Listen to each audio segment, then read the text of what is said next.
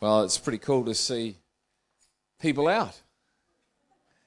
You know, sometimes when you touch on this one, people hide. Love the prophet. Not sure about the apostle. Love the pastor. Love the teacher. The evangelist. Ooh. Well, this whole thing of evangelism. I remember someone saying a while ago, what does the world and the church have in common with one another? As they both hate evangelism.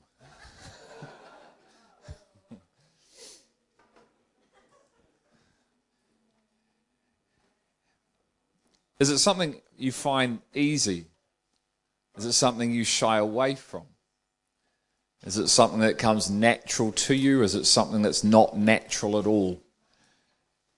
And like I said this morning, that God wants to grow us, He wants to reveal Himself within us. So no matter our personality types, no wonder our, our, our fears and those things that bind us, He wants us to overcome those things that we can be like him and walk in the manner in which he walked. The Bible says that Jesus came to seek and save that which was lost. And that isn't just redeeming people, that's what was lost, the entirety of what was lost at the fall of man. Sometimes we just tend to think that's people. He wants to save people from being lost or found. No, he wants to redeem everything that was lost at the fall which is part of the bride of Christ, the millennial reign, all those things that got lost when man fell out of the glory of God. So that's what Jesus came to do. He came to seek and save all that was lost, which was mankind, to redeem mankind back to man's original state, which was perfection. Hence, in Matthew, you see, be perfect like my heavenly Father is perfect. How cool is that? And I, I wonder whether this whole thing about the world and the church, and it's not, it's a general statement, isn't it? It's not obviously everybody, but it's a general statement. But I wonder if that has something to do with the way we've approached it. I wonder if that's got something to do of our understanding and what's even been taught.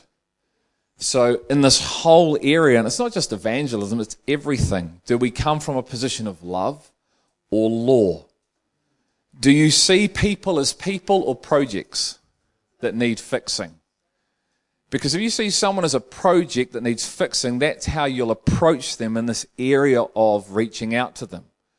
You'll see them as a problem or they've got a problem that needs fixing rather than see the person as a promise of God's heart. And it really does determine your approach, it determines your style, it determines whether we will go where we need to go to be able to serve people the best way rather than the quickest way, which is easiest for us. See, when you love people, you want to serve people, don't you? And you want to serve them from their agenda, not yours, which means you'll take much more time in figuring out how you serve someone, not just see them as a project that needs fixing. And so I just wonder whether it's been our, our approach to this whole thing has not only freaked out non Christians, but it's freaked us out as well. And so it's actually sort of made us shrink from this very thing that's at the center of God's heart, which is to see all of man redeemed back to himself.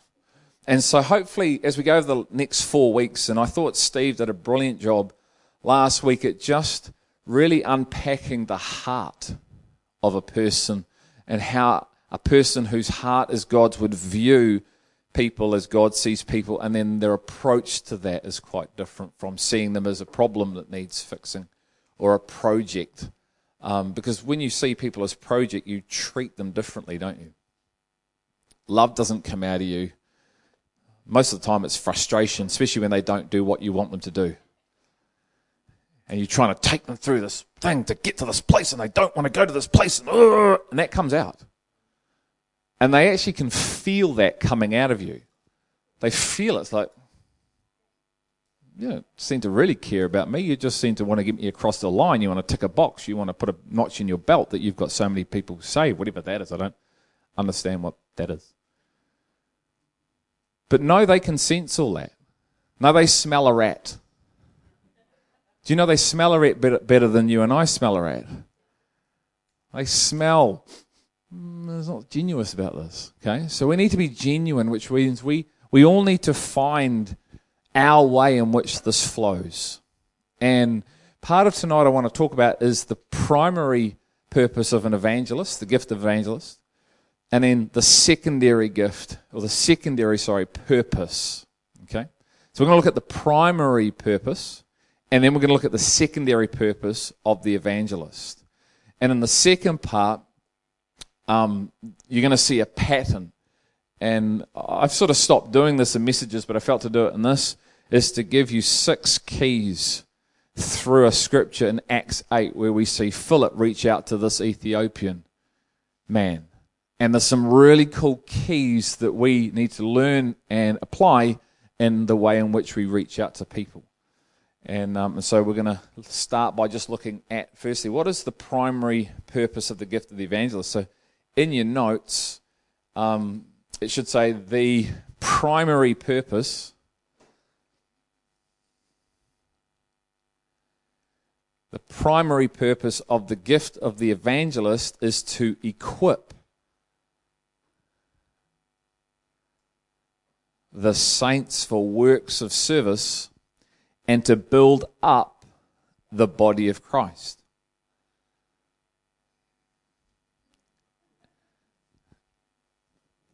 If I was to ask you what the primary purpose of the evangelist was before I read that out, what would you have said? Convert people to Christ. Getting people Bible bash them. And could have something to do with the approach.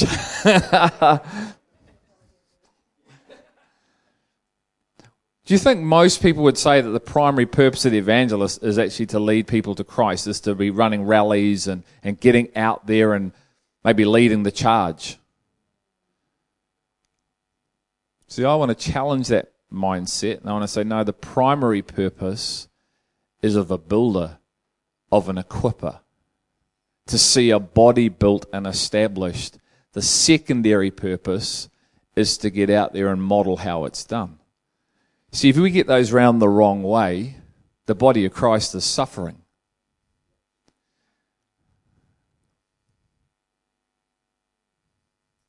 If you really stop and think about this, if the building work's not happening within, how's the body of Christ going to get out the walls and actually start doing it?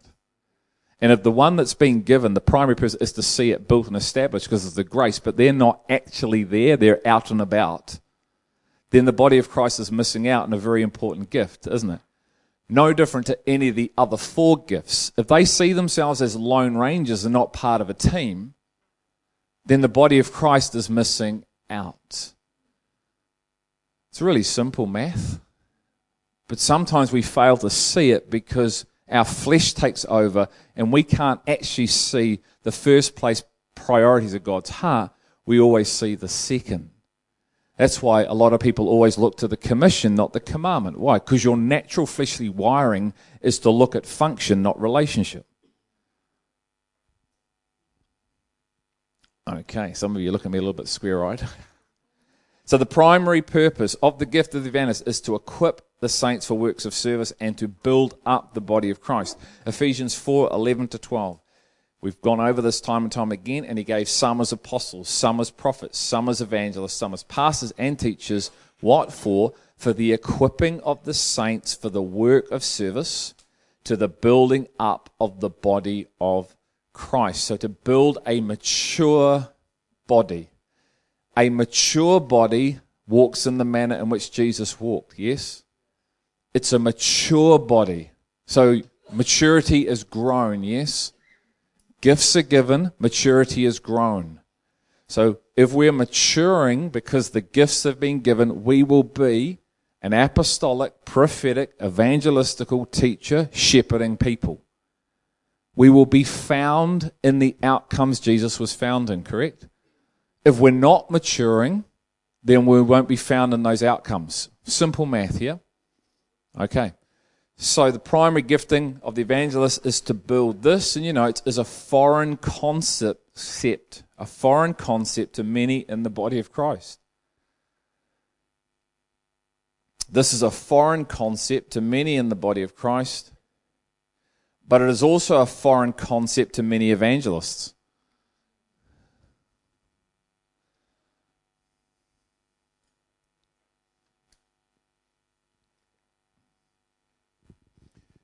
So it can be a foreign concept. Many tend to think the primary purpose, purpose, sorry, bleh. Many tend to think the primary purpose of the evangelist is to get out there, so that should be and, and preach and get people saved. But this isn't what the Bible teaches. I believe we think like this because we have been taught to see the problem before we see the promise. What's God's promise? So the Bible says all his promises are yes. Doesn't it? So what for what purpose? A restored relationship for to enter into the marriage covenant between Christ and his church, which Paul says is a mystery that needs to be not a mystery, it needs to be known. So it's a great mystery. I'm not talking about a man and a woman, I'm talking about Christ and his church. And it's a mystery that the church needs to understand, come into, so she flows in an alignment to the Father. But if we see things as a primary, as a problem, man as a problem, then we miss the promise. We're naturally wired to see problems. Did you realize that? Our natural thing will always see problems because it's fleshly driven. And we miss the promise. So we set camp up to fix problems, not set camp up to enter into promises. Is there a problem? Yes, there is. But it's not the macro, it is the micro. The macro is the promise. Does the problem need fixing? Yes, it does. But see, if that's our starting point, I believe this is how we start functionally in our approach. And the evangelist thinks functionally, not relationally. Is the evangelist to love people like God loves people? What happens when an evangelist doesn't love people like God loves people and gets out there? What happens when a people don't love people really and get out there like God loves people? We see them as projects. You see them as tasks. You treat them as tasks. You even treat the body as Christ as tasks and projects and assets and commodities and resources that when we're done with them, we don't need them. This is how you get people that are so passionate about evangelists but not about discipleship. So they go, I'll get Linda saved and I'll pass her on to Jesse because I don't want her issues. Because fish smell don't they? Go catch some fish. Great, you can gut it. I'm not interested in gutting. You see, when you don't see people through the eyes of love, you see them as a problem, as a project. So I get you fixed, then I pass you on to her. I don't want anything to do with you. You see them as a number. Tick. And the evangelist can see them as a number as well. I remember going to, this cracked me up. I remember going to this meeting, this conference, and the first thing this guy said to me, who I won't tell you who he is, I went to say, Hi, I'm Greg, and he went, We had a thousand people saved in our church last week, got all their names, got all their numbers, and we followed them all up. I said, That's lovely, I'm Greg. well, I don't really care. I mean, I do, but I, if you can hear what I'm saying. You see, what's that? We lose relationship. We lose for all this purpose of this function and evangelists and people of evangelism, evangelism can be no different. So the evangelist needs to realize that his or her core calling is to see a church built. It's to be part of a team. And as a team, work together and not be a lone ranger out there trying to save a world that Jesus never asked for the evangelist to save. He said, I seek and save the lost. I hope you can hear what I'm saying. Evangelists will go out their primary purpose like the church's sec- sorry, secondary purpose. Our secondary purpose is to reach out. Our primary purpose is to love God and love one another. We get that round the wrong way, you don't get love. Is the church known for love before it's known for reaching out as a whole? Do the world see a church known for love? Sometimes, yeah, sometimes. So, anyway, let's keep going. God never started creation with a problem that needed fixing, but with a promise that needs to be revealed. When we see in your notes, when we see the promise, the marriage covenant, rather than the problem, our sin, we start to grasp purpose for not only the gift of the evangelist, but all these giftings. When we see the promise, the marriage covenant, rather than the problem, our sin, we start to grasp the purpose for not only the gift of the evangelist, but all these giftings. God is going to marry a mature bride, isn't he? Is that clear? Like, is that hitting us, the weight of that? I hope so. The two key words in Ephesians 4 are to equip and to build up. See, that whole thing about sin being a problem, and that's where people spend a lot of time as Christians focusing on sin. They think I'm not good enough because my sin still holds me back my sin still disqualifies me. No, no, he died for your sin.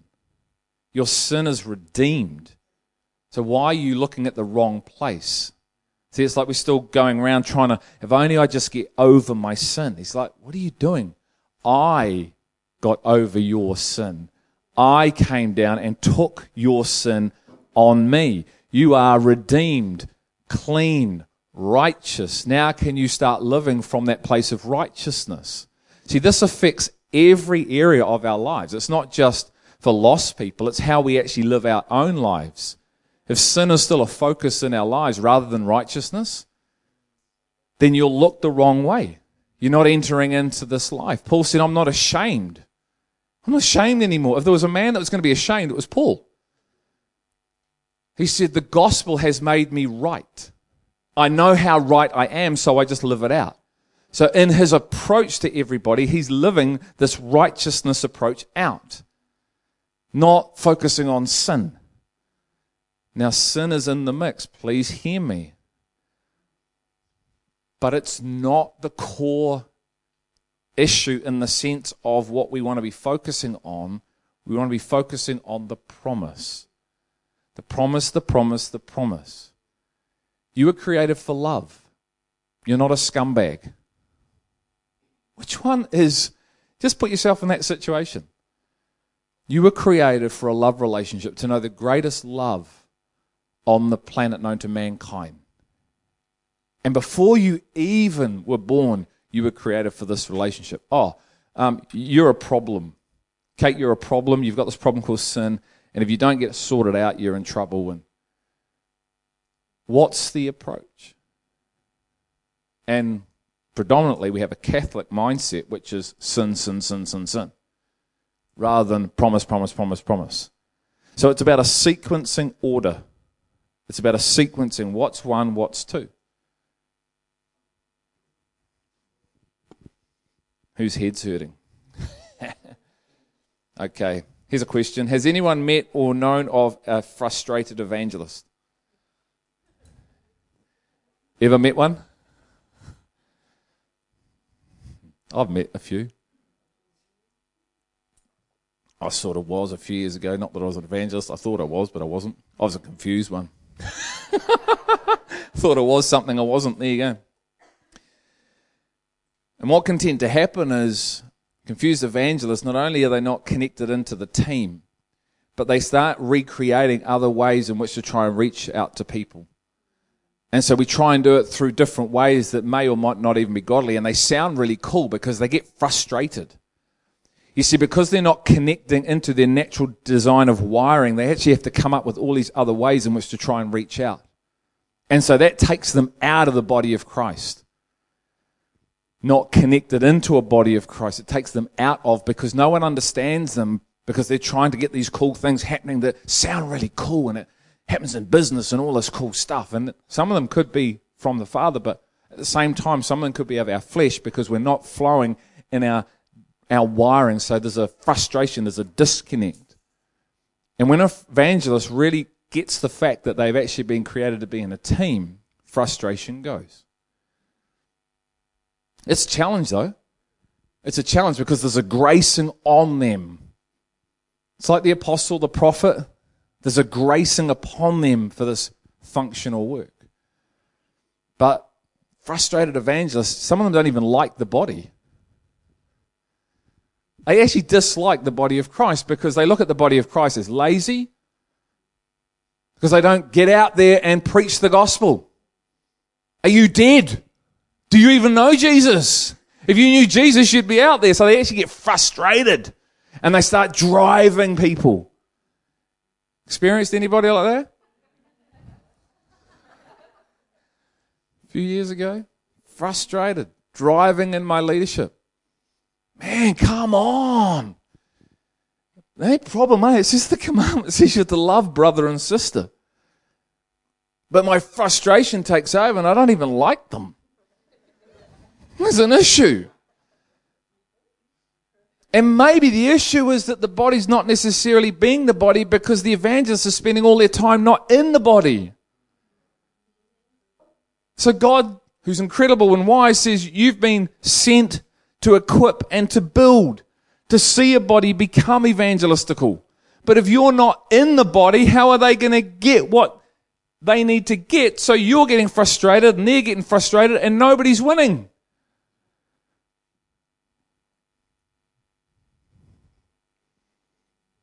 It's a team approach, isn't it? And so frustrated evangelists, they actually can be dangerous. And you know, it's too many evangelists can be lone rangers who disconnect themselves from the body. Now, once again, we can all be lone rangers. You may not be an evangelist, but your approach could be that of a lone ranger.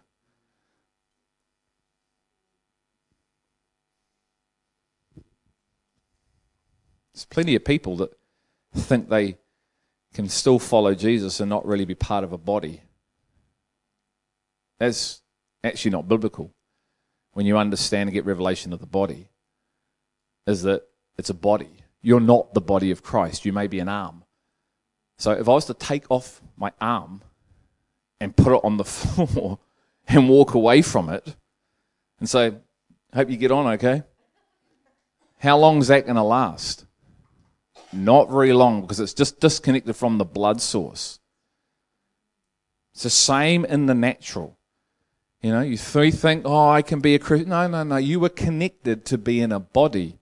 You can amble along, but you'll, one, you'll never fulfill your calling, and two, other people around you will never receive what God put on you for them to receive. So my business is your business, your business is my business. When you're blessed, I'm blessed, and vice versa. That's a whole different way of looking at this thing, isn't it? When you start seeing it through the lens of a body, the building up of a body, and the equipping for works of service, which are not my good intentions.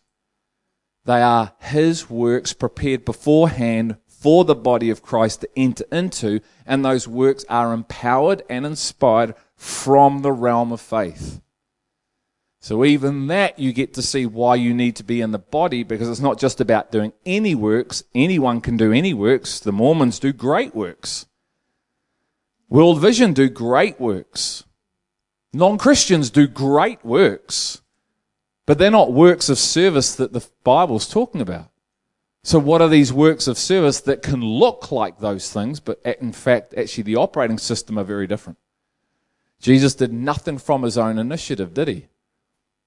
So there's real intentionality behind God's design and why He does it the way He does it. So we don't want to be lone rangers, either as evangelists or as an evangel- evangelistical people. Okay, the evangelists are part of a team. Next thing in your notes. The evangelists are part of a team who together understand their primary purpose as a team is to see the body of Christ, which they are part of, built up into the full image of the Son. and from this position live out works of service. So as we're being built, the body of Christ is coming into these works of service as a body and as individuals. So it's a team game. And at the end of the day, the evangelist, the apostle, the prophet, the teacher, the pastors, the body of Christ with all the other giftings are being presented as a mature bride. And she has made herself ready and she has on the fine linen garments, which are the righteous acts of the saints, the right works of the saints. Who are the saints? We are. What are right works? Not any works, what He leads. So, do you think as a whole we need to have all these giftings in place so the church is being built up so she does the right works and receives the fine linen garment, which is what? The wedding garment. Isaiah is the righteous garment. Revelation is the right acts.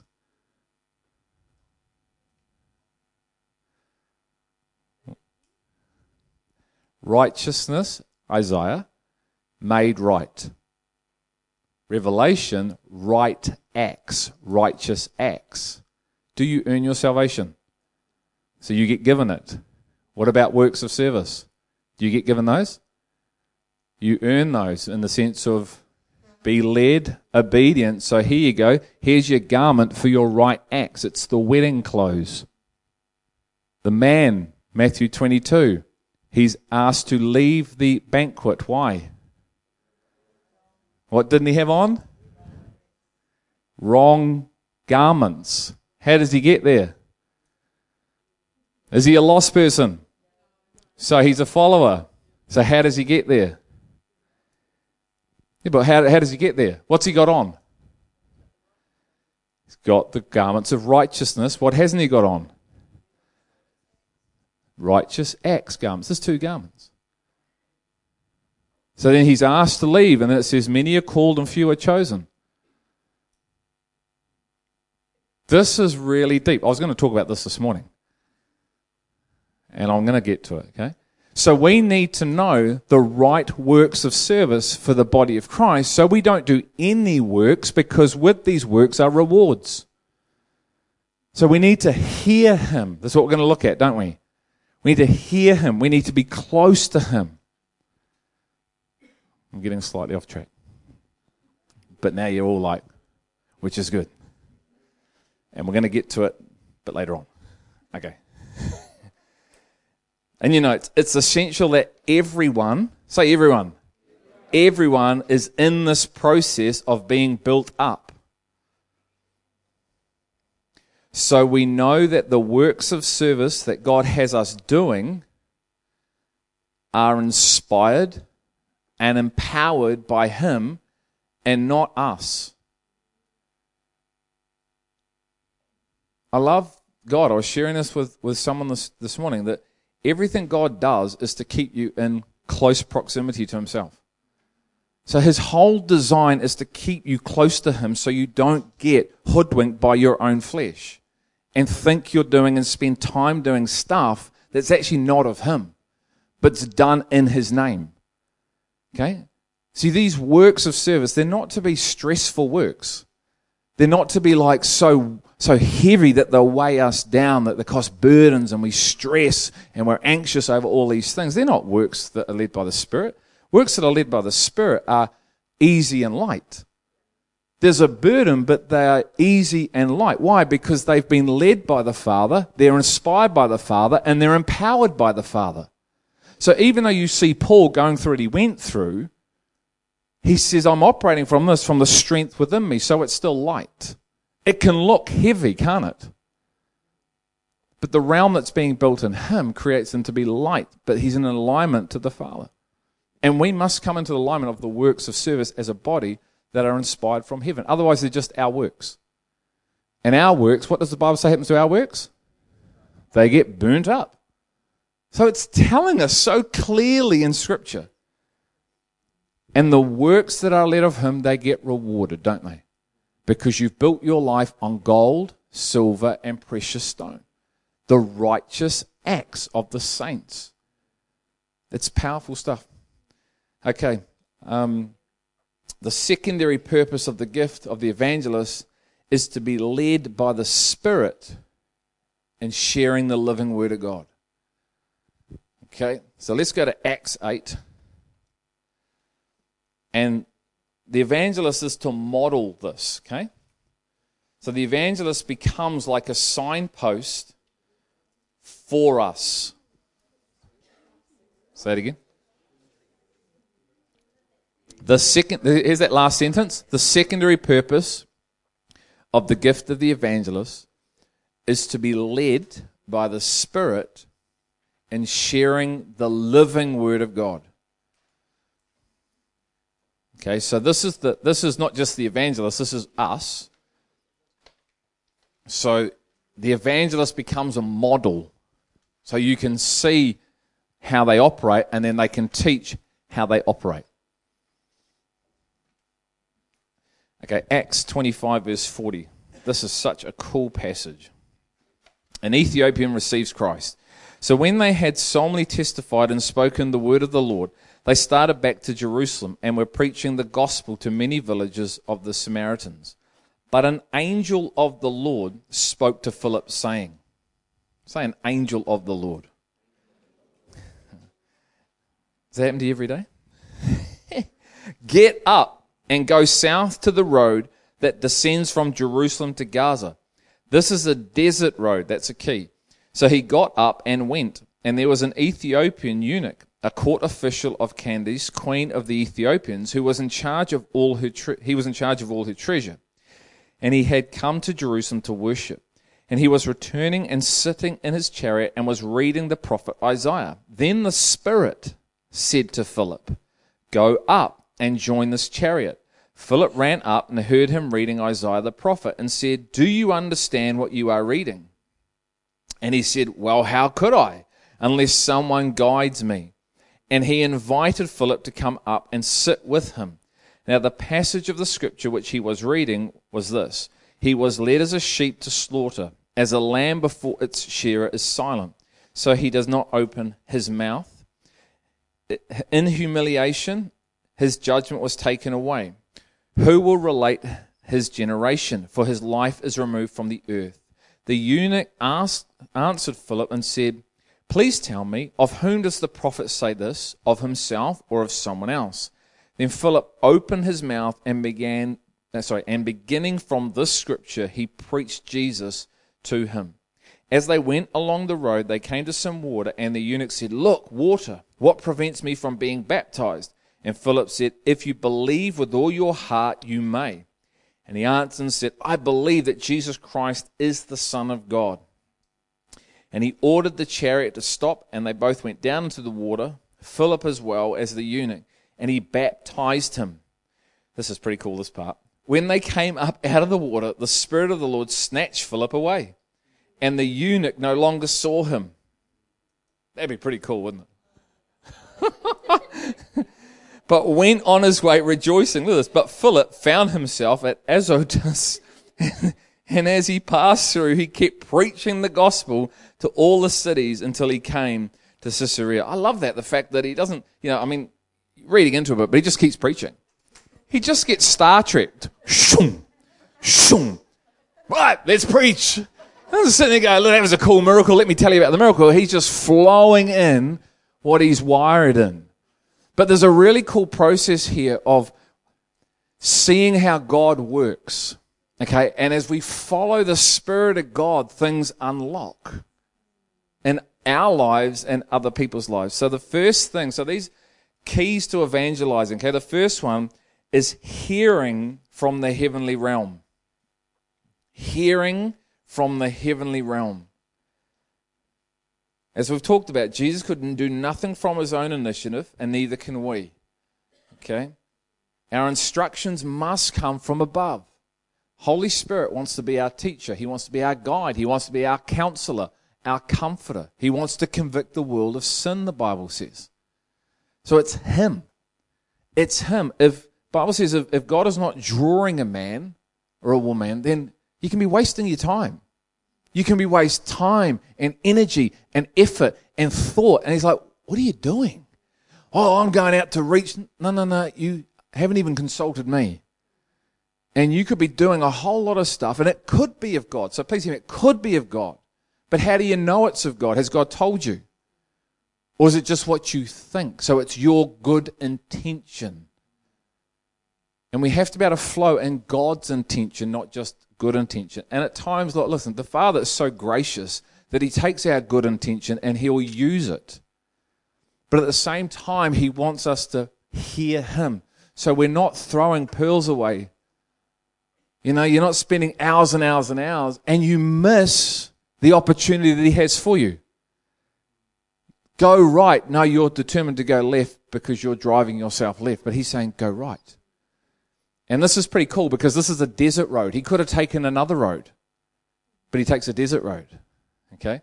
So the first thing is hearing, and you know, it is an angel, it is an angel and the Holy Spirit who directed Philip's works of service, not his good intention. It is an angel and the Holy Spirit who directed Philip's works of service, not his good intention.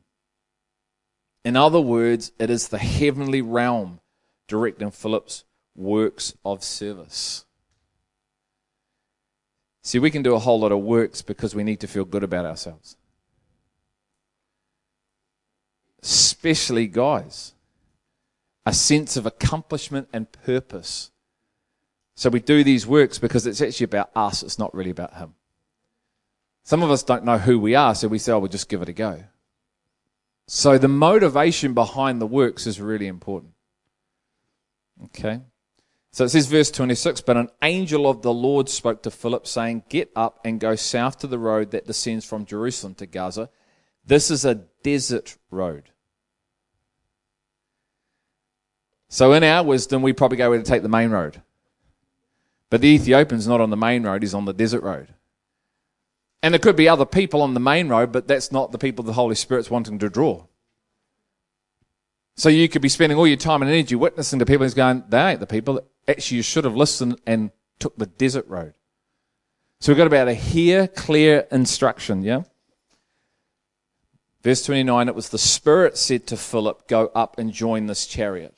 Okay, second key is about being obedient to the instruction given by the heavenly realm. So you can hear, but do you obey? What was Steve talking about? Do you do things you don't want to do when he asks you to do it? So it's cool. We're hearing. Then this challenge of stepping out. Oh, but what if, but what if, but what if, but what if, but what if? what might it be? What are you going to come into through stepping out? And what's the other person going to come into through stepping out? And how's that going to bring glory to my name? Oh, but what if, but what, but what if? So obedience unlocks so much, doesn't it? So he's speaking. Philip is obedient. Okay, so being obedient to the instruction. Verse 27 So he got up and went. And there was an Ethiopian eunuch once again, not on the main road, on the desert road.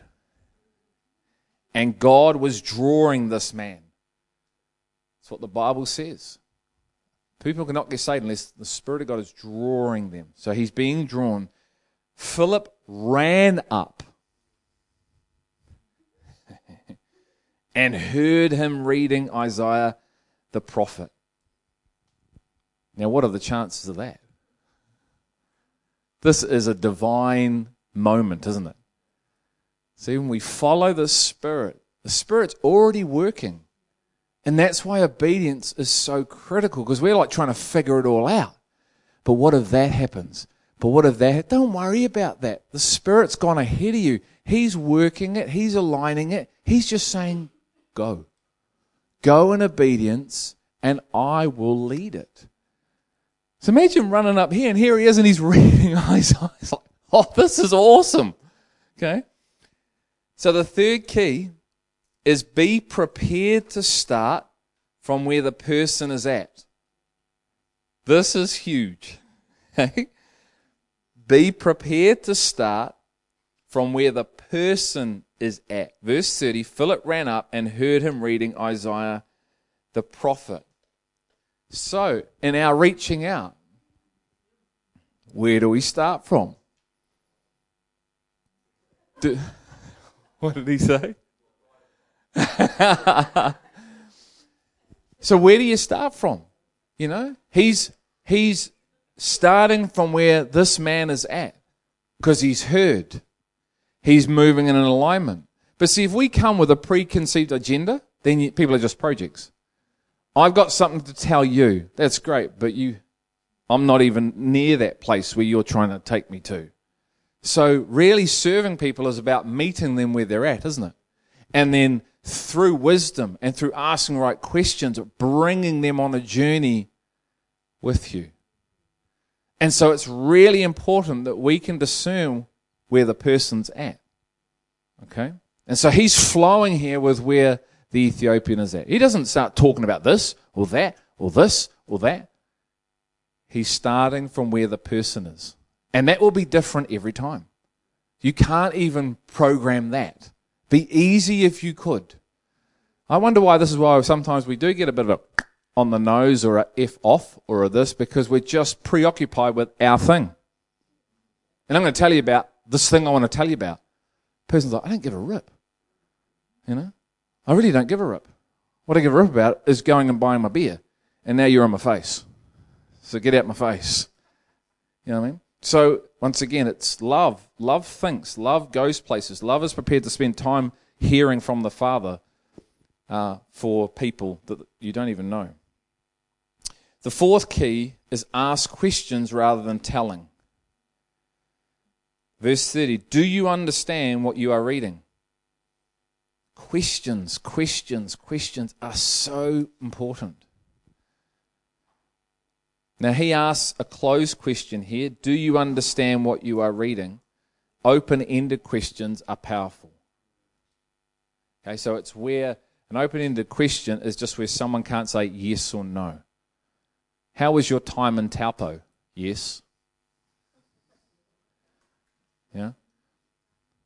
So it's a, it's a it's a starter that starts conversation. Now he asks a closed question: Do you understand what you're reading? So we need to be people that ask questions. Sometimes that's not natural to us because we just want to tell. And once again, that's that agenda. Let me tell you what I know rather than ask you and lead you and guide you. It's more scarier because you don't fully know where it's going. Okay? Hence, you have to be dependent on who? Because he's gone before. So it's easy just to try and tell, and you wonder why someone walks away and you go, hmm. Because all you've done is tell someone stuff. haven't created even a need or a knowing. But through the process of asking questions, things can happen. Uh, the fifth key only step into what you are given permission to. Ooh. You want to annoy people? You want to close down witnessing? Go beyond where they're giving you permission. And they might stay and listen to you for another five minutes, but they switched off. They're gone. And we think, I told them. You ain't telling me anything. Because they just switched off, even though they stood in front of you and listened to what you said. They're not interested. So don't go beyond what people give you permission to. And you have to discern that in the moment. Verse 31 And he invited Philip to come up and sit with him. So he's saying, Come. I want to know more. So, this is why questions are good because you ask questions, you can discern what's coming back, whether there's an openness. But if you're just here to tell, to tell, to tell, to tell, someone's switched off. And you're oblivious to it, and they've like switched off. And now they're over here. That's it, it's the power of questions because they help you discern whether the person is still with you. And then you can step into more as they invite you in. Okay, so we just come back from Australia. And we were out just having a coffee. So there was the whole family, Sandra and Rolly. And the girls were playing, the sort of the cafe was so here, and the beach was here, and the girls went down just to play on the sand. And so I thought it's time to go. So I walked where we were inside, out, and um, they were just playing on the sand. And there was a woman uh, who was just sit, sitting here on her own with her with her girlfriend, but I think girlfriend was on the toilet. And she made a, just a comment about the kids. Can't remember what it was. It was just, oh, they're having a great time. I said, yeah, yeah. And I just started in a conversation with her. She was from New Zealand. She used to live in Wellington. She's from Nelson, but now living in Australia. And we just got talking. And it went, said to her, she said, So what do you do for a living? I was sitting going, Now, sometimes I actually won't tell people because I'm discerning what's coming back at me because in the past, I've said what I've done and I see people shut off. It happened powerfully at a supermarket once where Danny and I were getting some groceries no, sorry, it wasn't. Um, it was at, um, actually, I won't tell you the shop, but it was a clothing shop. And the girl says, What do you do, Danielle? I said, I'm a teacher, early childhood. Oh, that's really cool. And she said, What do you do? I said, I lead a church community called The Rock. Shoom.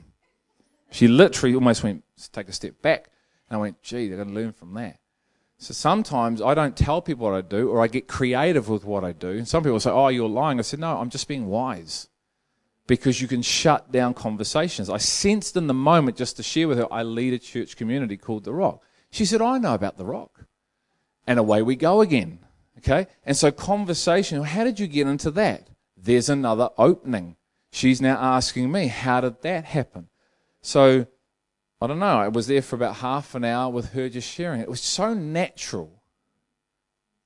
And I got to share how I came to know Christ. And beyond that, what she thought. And then she said, That's really interesting. And I said, Look, I've written a book called Bird's Eye View. It's free on a website. Gave her the website. She said, I'm so glad we met today. That was not an accident. And we just went and it's just a moment that happened, you know, that you've got to step into because you can step out of, or you cannot even be looking. Why? Because you're just worried about the kids and you miss opportunities. And so allow people to give you permission, but don't go beyond because it's the greatest way to shut it down. And the last thing, and the final thing, and then we'll get into some dialogue, is be bold and speak forth what the Spirit is saying to speak. Okay, verse 35 Then Philip opened his mouth, and beginning from this scripture, he preached Jesus to him. Once again, it's not this cookie cutter process. What are the words that the Spirit are giving you to say? It may not be literally like this, which was Scripture, he was going to take the Scripture and preach the living Christ. It could be something completely different. It could be how you came to Christ. It could be what God's been doing. It could be about a healing that you've experienced or you know someone experienced. Let Him define what those words are. Is that cool? So you've got the primary gifting of the evangelist is to see the church built and equipped for works of service. The secondary purpose is for that evangelist to then model what that looks like. And that's what Philip's doing there because he's an evangelist, is to model what that looks like. So then the body of Christ can flow in the ways of heaven. Okay, so it's not a one, two thing, but there are aspects that we are aligning ourselves to, which make it organic and holistic, but it makes it harder than just handing out a step by step process, doesn't it? So it asks for relationship. I need to know. I need to know God. I need to be close to God. I need to spend the time developing my intimacy. Cool. So where you are, just maybe nominate um, someone. Uh, there are questions on in the notes uh, there's about six or seven questions that I've given you. So, once again, it's not that you've got to get through all of them. You may have a better question, so feel free to use that. But as a guide, just go through them, unpack them, and see what he says.